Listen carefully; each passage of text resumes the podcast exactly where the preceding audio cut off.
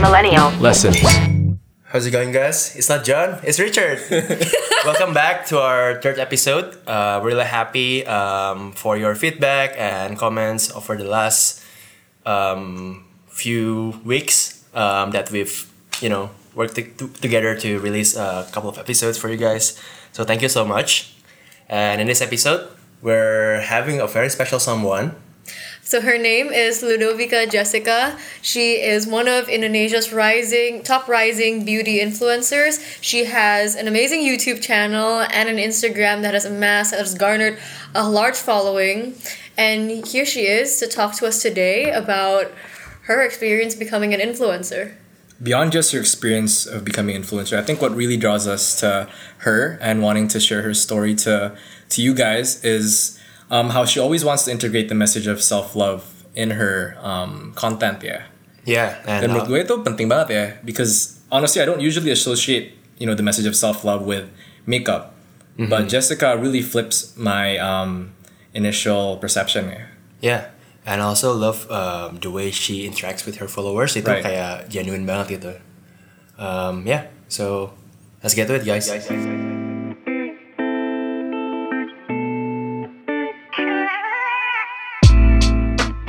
my name is Ludovica Jessica and I'm a content creator. Uh, I'm 24 years old. Yay! Hey, welcome. Briefly walk us through your day-to-day routine sebagai beauty influencer. oh oke, day to day uh, basisnya sih sebenarnya gue di rumah di kamar gitu ya 24 per 7 kebanyakan sih gitu jadi kayak bangun pagi terus ya ngopi-ngopi terus dari itu kayak mikirin hari ini mau ngapain ya mau bikin video apa ya atau kayak biasanya research research juga sih gue kayak ngelihat um, what's on trend gitu atau enggak dari kemarin malamnya gue udah kepikiran tuh mau bikin video apa. Habis itu ya udah karena kamar gue udah gue set up sebegitunya untuk buat bikin video jadi sebenarnya gue tinggal nyalain kamera aja terus ya udah record video. Tapi kalau misalnya emang gue lagi nggak bikin video itu biasanya gue mesti melakukan kayak beberapa hal kayak bikin konten-konten gitu. Karena kan I'm a content creator jadi gue konten uh, for uh, brand campaign juga gitu-gitu. Um, jadi kadang-kadang ada uh, foto bikin video buat um, brand uh, terus kadang-kadang juga mungkin kayak foto-foto OOTD untuk menaikkan engagement rate gitu ya. Uh, yang sekarang lagi terus menerus dilakukan gitu. See, Lu sebagai influencer tuh sering juga ya uh, attend event-event uh, merek makeup gitu ya? Oh iya sering banget sih uh, datang ke event soalnya we need to be updated juga ya. Jadi iya. kalau misalnya uh, event-event itu kebanyakan adalah launching produk. Jadi um, sebagai beauty content creator kita juga mesti terus uh, update sama produk-produk baru dong. Jadi kayak kalau ada yang keluarin produk, jadi kita bisa review, orang bisa um, tahu juga news dari kita gitu loh. Hmm, Jadi kayak ngejadiin kalau datang ke event tuh biasanya ya kita dengerin ini produknya apa, terus udah gitu uh, kita tes kayak nge-swatch juga. Misalnya kalau misalnya concealer, lipstick segala macam kita swatch, kita kasih lihat uh, di Instastory. Kebanyakan sih Instastory ya. Kalau misalnya emang um, apa launching-launching yang simple gitu. Sebenarnya kayak gue mau nanya, tadinya lu bukan influencer. Iya. Uh, sebelumnya lu sempat kuliah dan lu sempat kerja di sebuah startup gitu. Uh, boleh ceritain nggak Jess kayak de- gimana sih um, perjalanan lu dari lu kuliah terus lu kerja dulu, terus baru lu ke dunia uh, beauty influencer gitu. Soalnya banyak banget dari pendengar kita millennials terutama di age range 18 sampai 25 itu masih nyari-nyari gitu. Oh, gue mau mulai bisnis A atau gue mau jadi influencer. Cuman kayak gue nggak berani gitu. Eh, sebenarnya kalau ditanya kecintaan gue terhadap makeup tuh udah dari lama banget ya dari gue SD atau gue dari TK gue tuh udah sering banget ngeliatin nyokap gue kayak pakai makeup. Jadi makeup tuh selalu ada di diri gue gitu sepanjang gue hidup gitu. Cuman em, ya nggak pernah kepikiran sih untuk kayak nyemplung jadi youtuber atau kayak beauty influencer. Karena ya industrinya apa sih di zaman dulu kan nggak Iya. bukanlah sebuah lapangan pekerjaan gitu kan buat Betul. kita kayak nyemplung oke gue mau jadi youtuber gitu bokap gue mau ngomong apa gue jadi youtuber gitu Hmm. jadi em, jadi along the way emang suka sharing with my friends terus dulu gue punya platform SFM yang dulu Phone Oh, Spring iya, iya, ya Oke. jadi dulu tuh suka Iya. Siapa gitu nanya. suka kan misalnya kayak pap dong pap gitu kan. Terus misalnya ada foto selfie terus mereka mulai nanya-nanya kayak em, gimana cara bikinnya alis? Gitu. Terus gue mulai ada pictorial gitu loh ya kayak alis satu dua tiga gitu kan kayak super eh, apa ya ya outdated banget lah kayak gitu. Itu gue lakuin pada saat gue kuliah sih lebih sering. Gue kuliahnya tuh di marketing. Ya.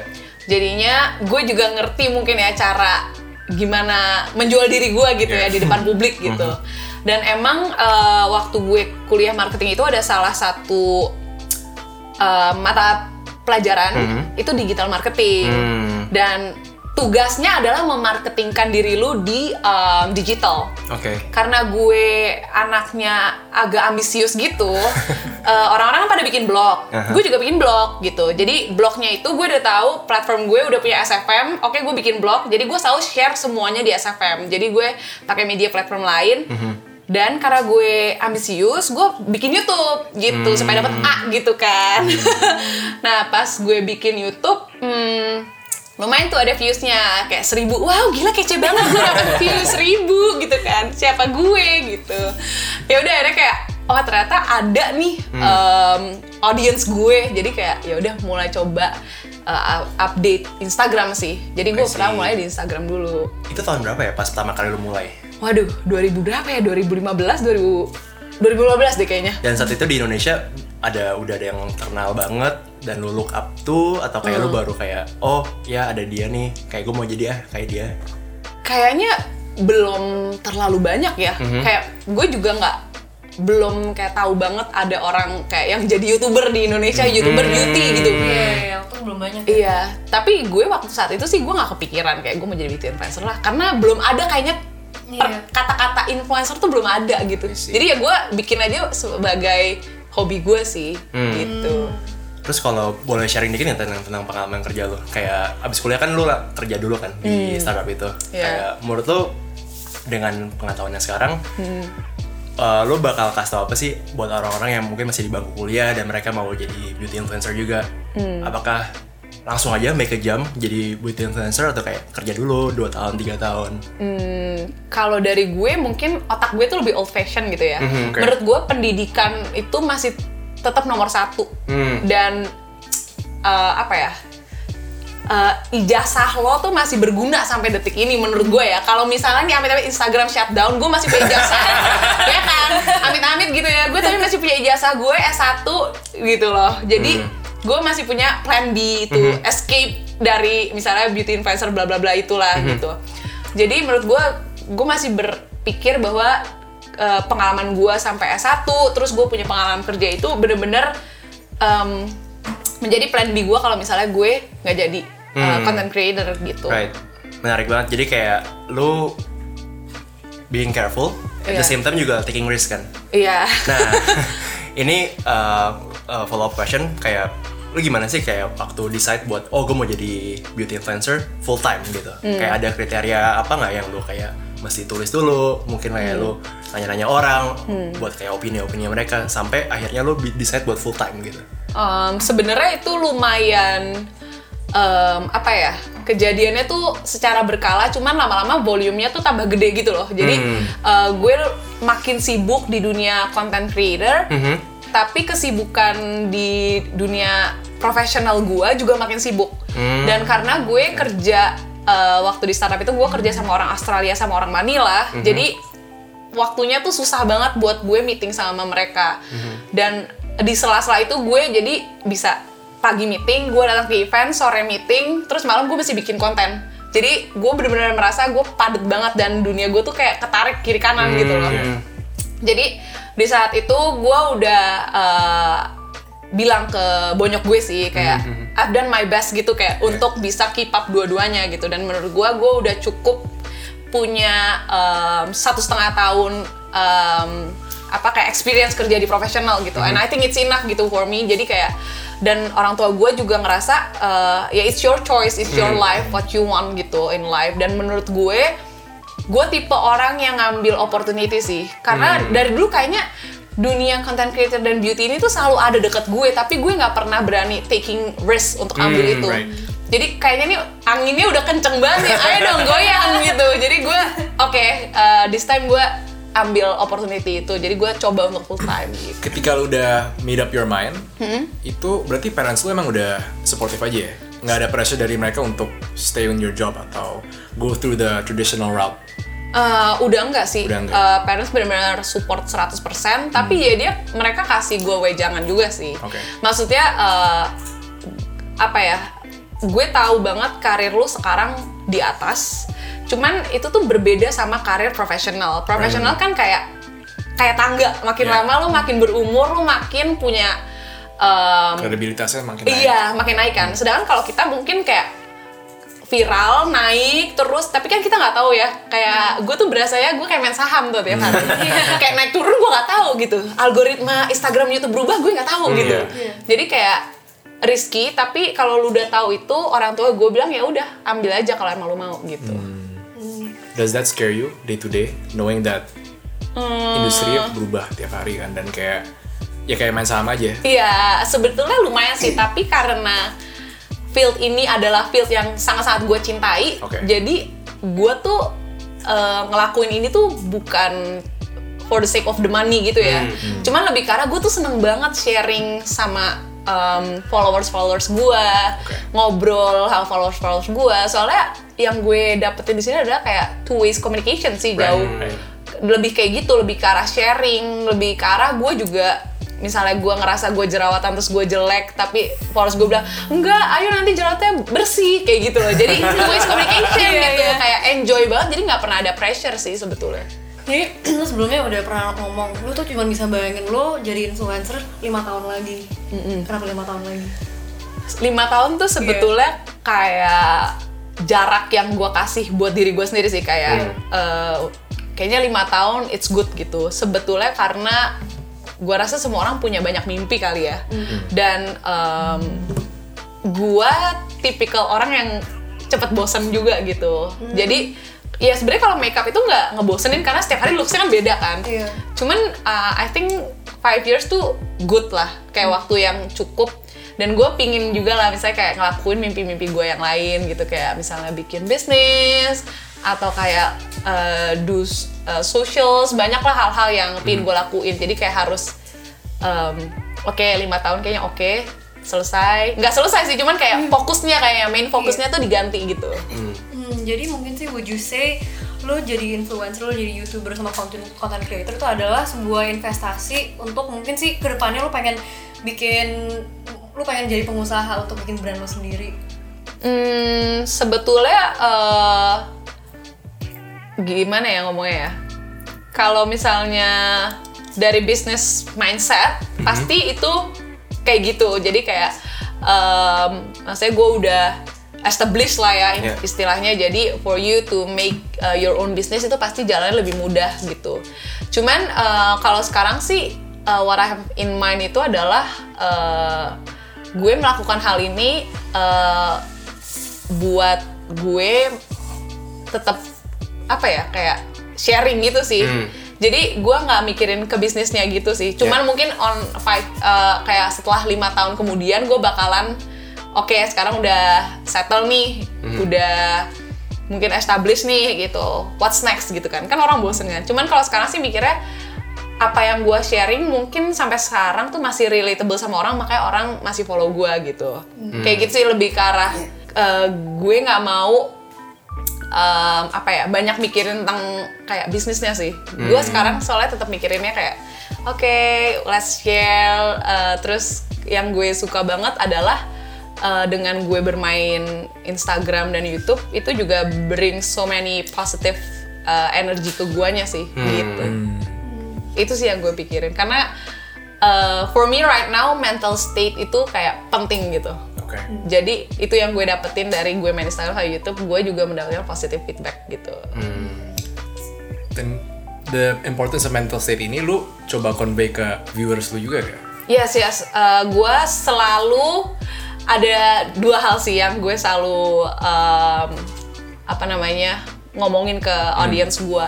Yang pertama itu self love sama women empowerment sih. Oke. Itu kayak dua hal yang gue pingin kasih lihat eh, dan apa ya?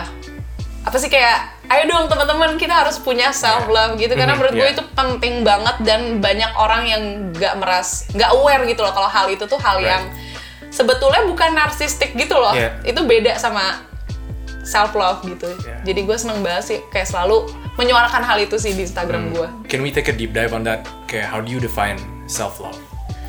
Em, kalau dari gue sih self love itu adalah lu bisa accept yourself, accept your flaws, and you know gitu uh, untuk melakukan kesalahan itu nggak apa-apa, it's okay gitu. yeah. To have flaw tuh it's okay because we are all human gitu. Jadi emang secara naturalnya kita tuh uh, nggak perfect gitu loh.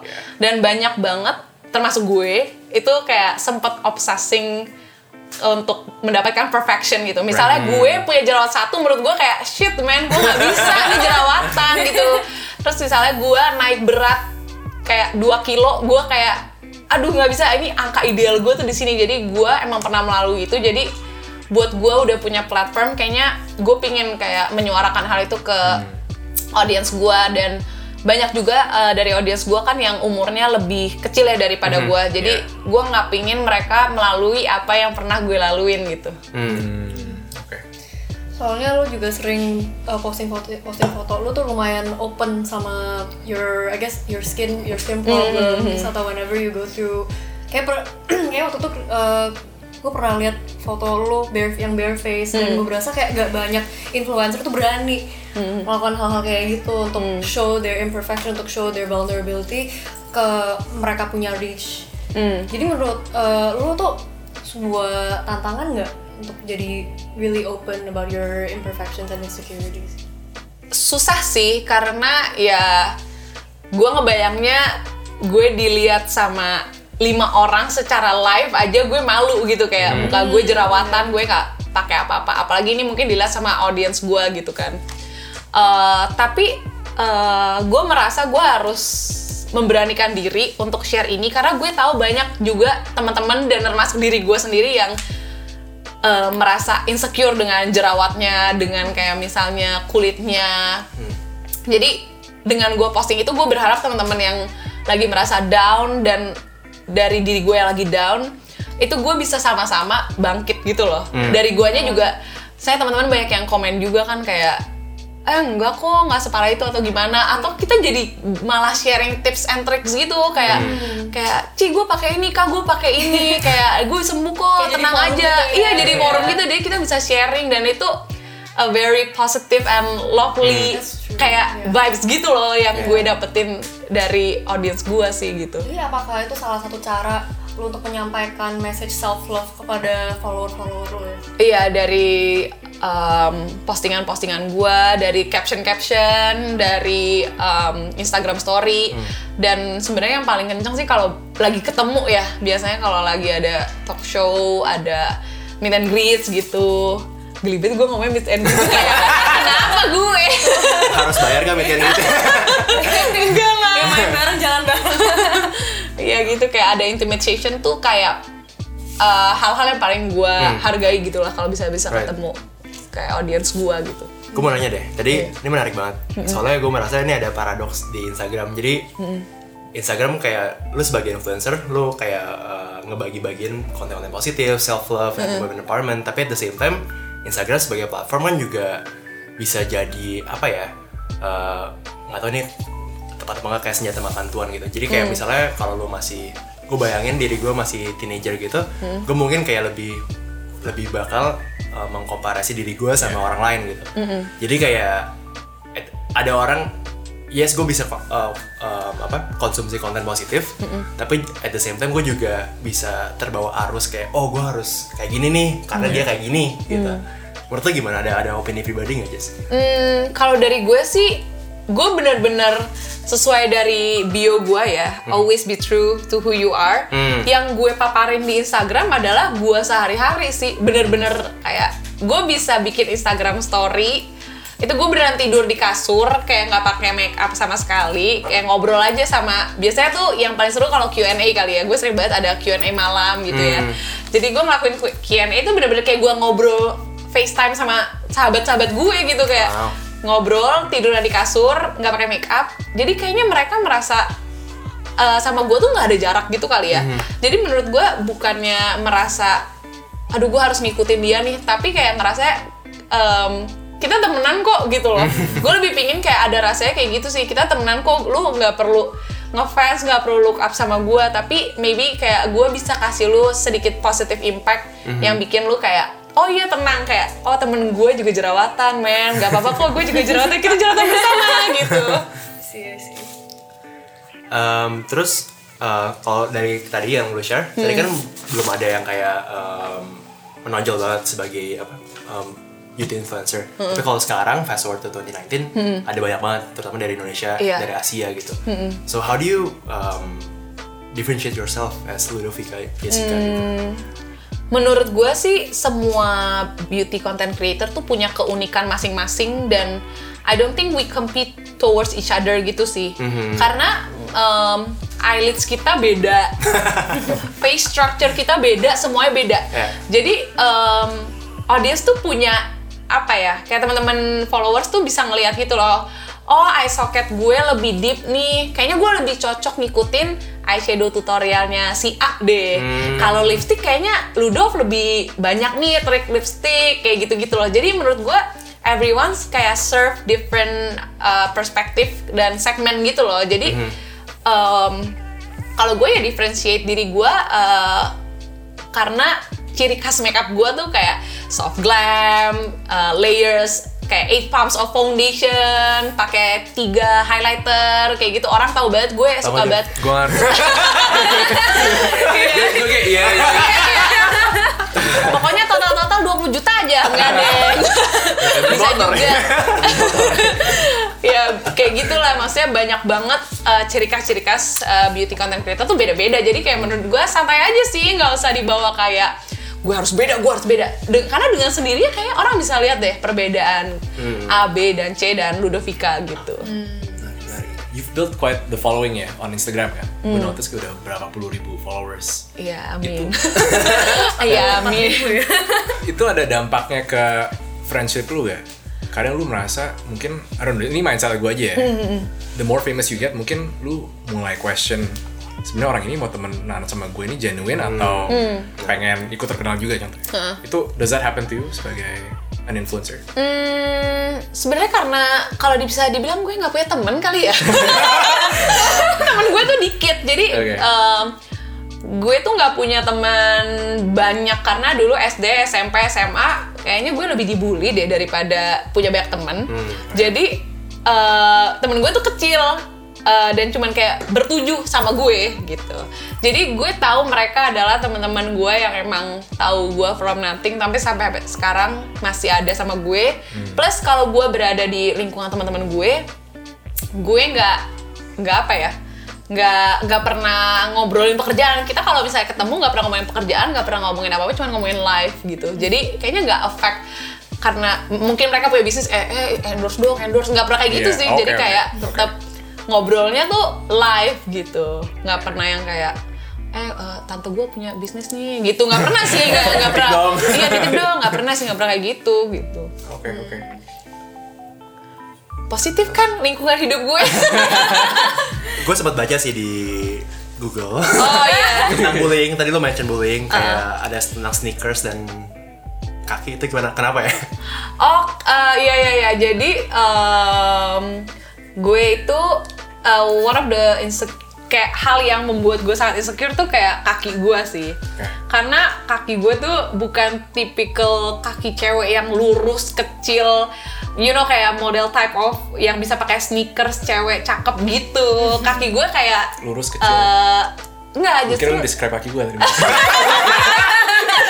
Eh, kaki gue tuh lebih mirip kayak talas gitu apa ubi jalar gitu kayak bentuknya jadi tuh dulu waktu gue SMA emang kalau di sekolah tuh pakainya flat shoes kan Iya. dan itu adalah hal yang paling gue tunggu-tunggu kayak akhirnya sekolah nggak perlu pakai sneakers karena kan dulu kalau SD SMP pakai sneakers warna hitam ya kan tuh. Wajib. Uh, wajib hitam warnanya. Nah itu gue udah insecure banget apalagi dulu kalau SMP itu mesti pakai kaos kaki sampai di atas banget gitu kan. Jadi kelihatan banget tuh talsnya kan kayak kelihatan tuh bentuknya. Nah pas lagi SMA disuruh pakai flat shoes tuh gue seneng banget gitu. Tapi ternyata setelah kalau hari biasa gitu sneakers kan udah mulai in tuh. Terus pas lagi gue pakai sneakers kayak masih aja gue ternyata kok diejek gitu. Ternyata kok gue masih dibilang tales gitu kan. Jadi itu satu hal yang gue sangat-sangat insecure. Sampai hari ini sih sebenarnya masih agak insecure tapi sekarang udah lebih bisa manage karena gue lebih tahu fashion gitu ya. Jadi em, apa gue berani open up ke teman-teman juga kalau misalnya gue insecure sama kaki gue tapi bukan berarti itu limit myself untuk pakai sneakers. Karena sekarang gue udah tahu caranya untuk bisa pakai sneakers yang kelihatannya cantik gitu ikutan kaki-kaki ala-ala cantik gitu. Jadi makanya gue sering share OOTD kayak gitu-gitu semoga kayak bisa menginspire teman-teman untuk kayak oh mix and match-nya begini nih gitu. Karena gue nggak pernah jadi cewek yang tipikal badannya super skinny gitu. Sekurus-kurusnya gue tetap begini aja gitu bentuknya. Jadi nggak pernah yang em, bisa pakai baju terlalu gimana sih ala-ala cewek-cewek London gitu kalau yang di Pinterest ya. kan banyak tuh kan yang Iya, iya. kayak gitu gue nggak bisa jadi gue eh, punya style style gue sendiri yang gue eh, update di OTD di Instagram ya semoga itu bisa berbagi gitu dengan keinsecurean gue gitu Jadi I know you really you're, you're very you find a lot of importance in self love. Tapi cara menyampaikan message self love kepada orang itu ada banyak cara. Mungkin sih lewat um, stand up comedy, lewat gimana ya, medium orang lain. Mungkin sih tapi mungkin medium yang bukan makeup. Jadi kenapa lu tuh pilih makeup sebagai um, cara untuk menyampaikan message self love? karena menurut gue makeup tuh eh kayaknya klise ya kalau orang tuh sekarang banyak banget ngomong kayak makeup itu adalah art but it is art menurut gue It dan is. Eh, you can be anyone yang lu mau pada hari itu. Kalau hari ini gue mau jadi em, ala-ala Kim Kardashian gue bisa makeup ala-ala Kim Kardashian. Kalau gue mau makeup ala-ala eh, sekretaris Kim tuh yang ala Korea Korea gitu gue juga bisa jadi dia gitu. Tapi at the end of the day pada saat lu hapus lu erase your makeup you still you gitu. 100% you. Even though you don't wear makeup you you, you wear like tons of baking powder itu kayak semua lu pakai tapi setelah dihapus ya lu tetap lu gitu. Jadi menurut gue pada saat makeup itu ada ataupun nggak ada lu harus tetap punya self love terhadap diri lu gitu loh. Jangan sampai makeup itu jadi em, apa ya shield lu tapi jadi menutup diri lu yang insecure gitu. Makanya kalau gue sebagai uh, content creator gue bener-bener bare face di mana-mana gitu jadi gue pingin uh, audience gue tuh merasa bare face tuh normal banget loh gitu Yeah. jangan sampai lu nggak pakai alis lu merasa kehilangan jati diri lu lu nggak pakai foundation 8 pump tuh lu kehilangan jati diri lu gitu loh Di makeup lebih ke an extension of your personality aja. Iya, jadi lu mau jadi hari ini gue pingin kece gitu, Iya. pingin kayak um, sophisticated gayanya. Hmm. Makeup kan kayak kayak lu cowok pakai sepatu, kayak maksudnya kalau ke kondangan pakai sneakers kan aneh, mungkin pakai pantofel gitu. Oke oke oke. Heeh, kayak gitu sih. To express yourself pokoknya. Iya, buat express yourself aja. Sorry gue mau nanya, hitam tuh apa ya maksudnya? Oh, cowok-cowok nih yang nggak tahu nih. Jadi tuh kalau foundation orang normal katanya sih Kristi pakai foundation berapa pam? Kalau gue pakai ya, kalau gue pakai paling satu dua pump. Iya satu dua pump. Jadi itu- tuh pump tuh kayak Oh bukan kayak Oh. pump, two Eh, ini kalau pakai facial wash kan ada yang pump. Oh, iya. Gitu. Satu kan tuh se kalau di tangan ya kira-kira segitu. Gue pakai 8. Gitu. Atau 9 kadang-kadang. Banyak itu terlalu banyak. Banyak lumayan sih, bisa kayak agak semen dikit lah mukanya. gitu. Lu ada any role models gak? Role models eh, Dan gak usah di dunia makeup ya? di, nggak di dunia makeup ya. Sebenarnya kalau role models gue tetap orang tua gue sih ya, parents. Eh, bukan bukan kayak looksnya ya, of course gitu kan. Cuma iya of course kayak bapak gue gimana gitu. Iya. Eh, cuman lebih ke arah eh, how you live your life gitu ya, sama eh, they're ambitious gitu towards life. right. Jadi uh, keeping me kayak punya that fiery soul gitu yang terus-terusan ada gitu. Karena sampai hari ini bokap nyokap gue juga eh, apa ya pekerja keras selalu kerja terus dia selalu kayak family oriented selalu positif. Kayak nggak ada sama sekali environment yang negatif dari mereka ke gue gitu. Dan kayak love dari mereka ke gue tuh unlimited banget. Jadi kayak gue pingin extend itu ke apa ya ke audience gue ke Right. teman-teman yang ada di uh, digital family gue gitu bahwa gue bisa ngebawa family value gue ke mereka juga gitu Oke, tadi lu juga mention selain self love itu juga suka uh? Women's empowerment. Yes, women's empowerment. Yes, can you talk more about that? Um, itu mungkin berawal dari banyaknya sesi-sesi curhatan malam gitu ya di Q&A gue. Jadi suka banyak banget cewek tuh yang kayak takut banget sama cowok, merasa intimidate sama cowok, merasa kalau nggak ada nggak ada pacar, nggak ada cowok yang mau sama dia, dia tuh kayak gimana ya, kok gue nggak ada yang mau ya, misalnya gitu. Terus atau kayak kalau misalnya eh, di kerjaan mereka kayak ngerasa cowok lebih dihargai daripada cewek, bla bla bla gitu. Dan kayak um, sesimpel as kayak ada yang curhat sama gue tuh mereka pacaran tapi ceweknya tuh nggak bisa ngutarain pendapatnya dia ke cowok. Jadi menurut gue itu hal yang salah dan seharusnya lu nggak kayak gitu. Lu nggak tak nggak seharusnya lu takut ngomong sama cowok lu gitu. Jadi misalnya ada yang ngomong kayak gitu gue pasti bilang beraniin aja ngomong aja kenapa takut? gitu loh. Kan mereka manusia juga sama seumur darahnya merah juga gitu. Loh jadi kayak gue selalu eh apa ya berusaha kayak ngomong kalau misalnya cewek itu sama kayak cowok. Kayak bukan sama asin kayak em, gimana ya kayak gua seratanya sama sama cowok enggak sih. Gua masih merasa bahwa iya cowok sebagai kepala keluarga kayak gitu-gitu masih sih menganut uh, old fashionnya kayak Right. gitu. Cuman untuk kesetaraan lu bisa mengutarakan pendapat lu lu harus punya em, apa ya independensi sendiri lu harus merasa em, apa ya secure with yourself gitu.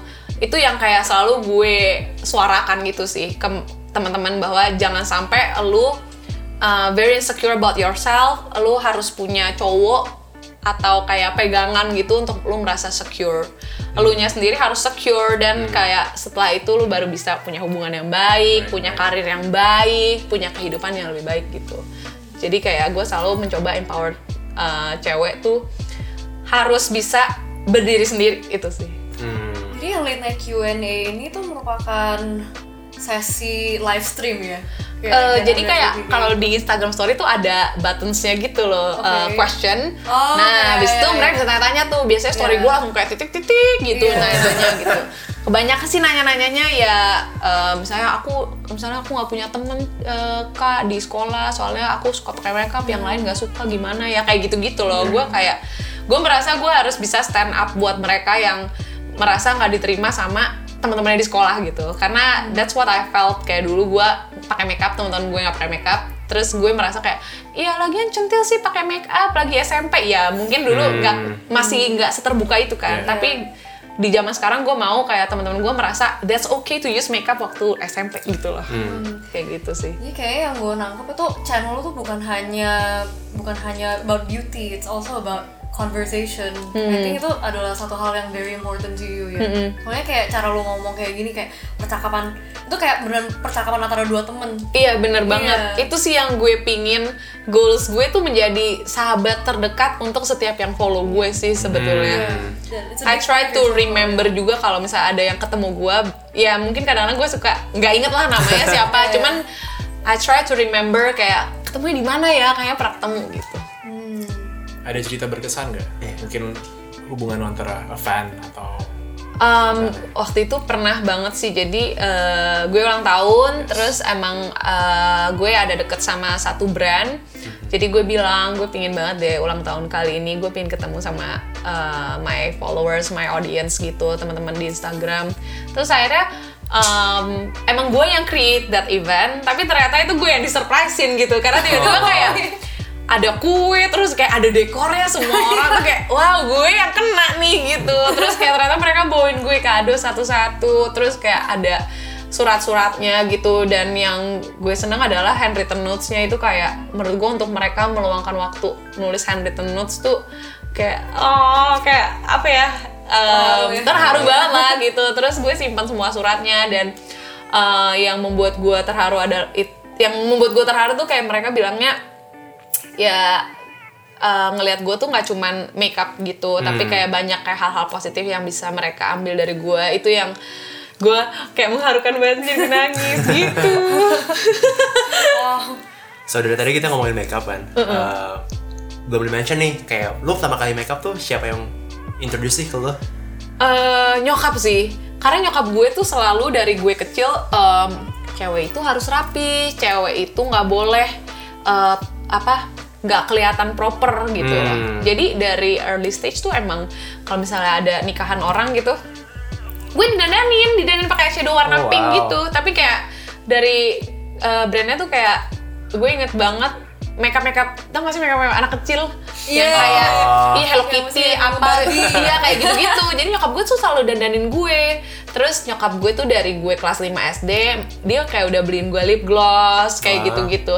Dan mungkin karena gue dulu uh, suka ngeliatin nyokap gue dandan gue juga suka iseng-iseng gitu pakai-pakai sendiri gitu. Jadi emang dari kecil sih nyokap gue selalu nanemin cewek tuh harus proper harus tahu uh, how to present yourself in front of everyone gitu. Jangan sampai um, gak rapih gitu sih. Jadi nyokap gue sih What's the best piece of advice you've ever gotten?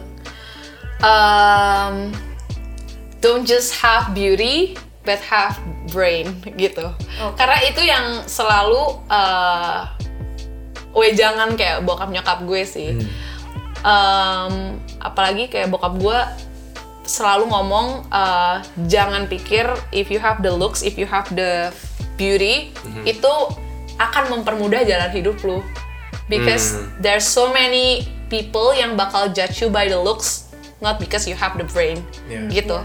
Jadi gue nggak mau orang ngeliat gue only have the looks and face tapi gue bakalan uh, ngasih lihat kalau gue juga uh, smart terus ya kayak punya banyak positive things yang lain uh, nggak cuman beauty gitu. Jadi lu kalau bokap gue bilang lu justru harus kerja dua kali lebih keras daripada orang yang cuma pinter. Karena biasanya orang ah dia emang cantik lah oke Yeah, lah yeah, yeah. kerjanya bagus gitu. Misalnya kayak gitu ya. Itu berlaku juga sih menurut gue di office mungkin ya. Iya, secara nggak sadar mungkin orang bisa kayak gitu juga gitu. Iya, iya. kayak oh dia presentasi dengerin deh cakep gitu ya. Nggak cuma cakep ya ganteng gitu misalnya. Kayak gitu kan terjadi ya. Iya gampang banget sih kayak buat apa ya? Jadi kayak people don't see the hard work right? They Iya. only see the Iya. output of it. Iya. Jadi kayak ya gampang banget bilang oh ya dia mah kayak gini karena ini gitu. Iya, jadi gue selalu um, try to work harder untuk kasih bukan kasih lihat sih untuk kayak uh, menghilangkan pikiran orang Yeah, bahwa right. I have the looks gitu. In that You, case have, you just have the looks gitu. Iya, You gitu. wrong kan. ya. Iya. kan pasti lu sebagai public figure, Hmm. uh, lu punya dapat kritik-kritik juga kan? How do you deal with that? Sebetulnya sih kalau dari platform gue ya, Hmm. kayaknya gue nggak pernah dapat hate sama sekali sih. Gue juga nggak tahu kenapa ya, cuman nggak ada negatif-negatif comments gitu jarang banget sih. Hampir nggak ada, hampir kayak ya mungkin kalau misalnya di YouTube video, gue kan jarang ngecekin komennya tuh nggak selalu ada lah ya kan. em, udah upload ya udah, udah premiere ya udah. Kadang mungkin em, viralnya baru akhir-akhir, udah gue nggak terlalu lihat gitu komennya. Cuman sampai saat ini sih nggak pernah ada yang kayak ngapain sih lu di YouTube, di Instagram jelek misalnya kayak gitu ya. Yang jahat-jahat tuh nggak pernah ada sih. Jadi I'm very thankful sih untuk hal itu kayak nggak ada sama sekali negatif komen terhadap gue yang sekarang. gitu.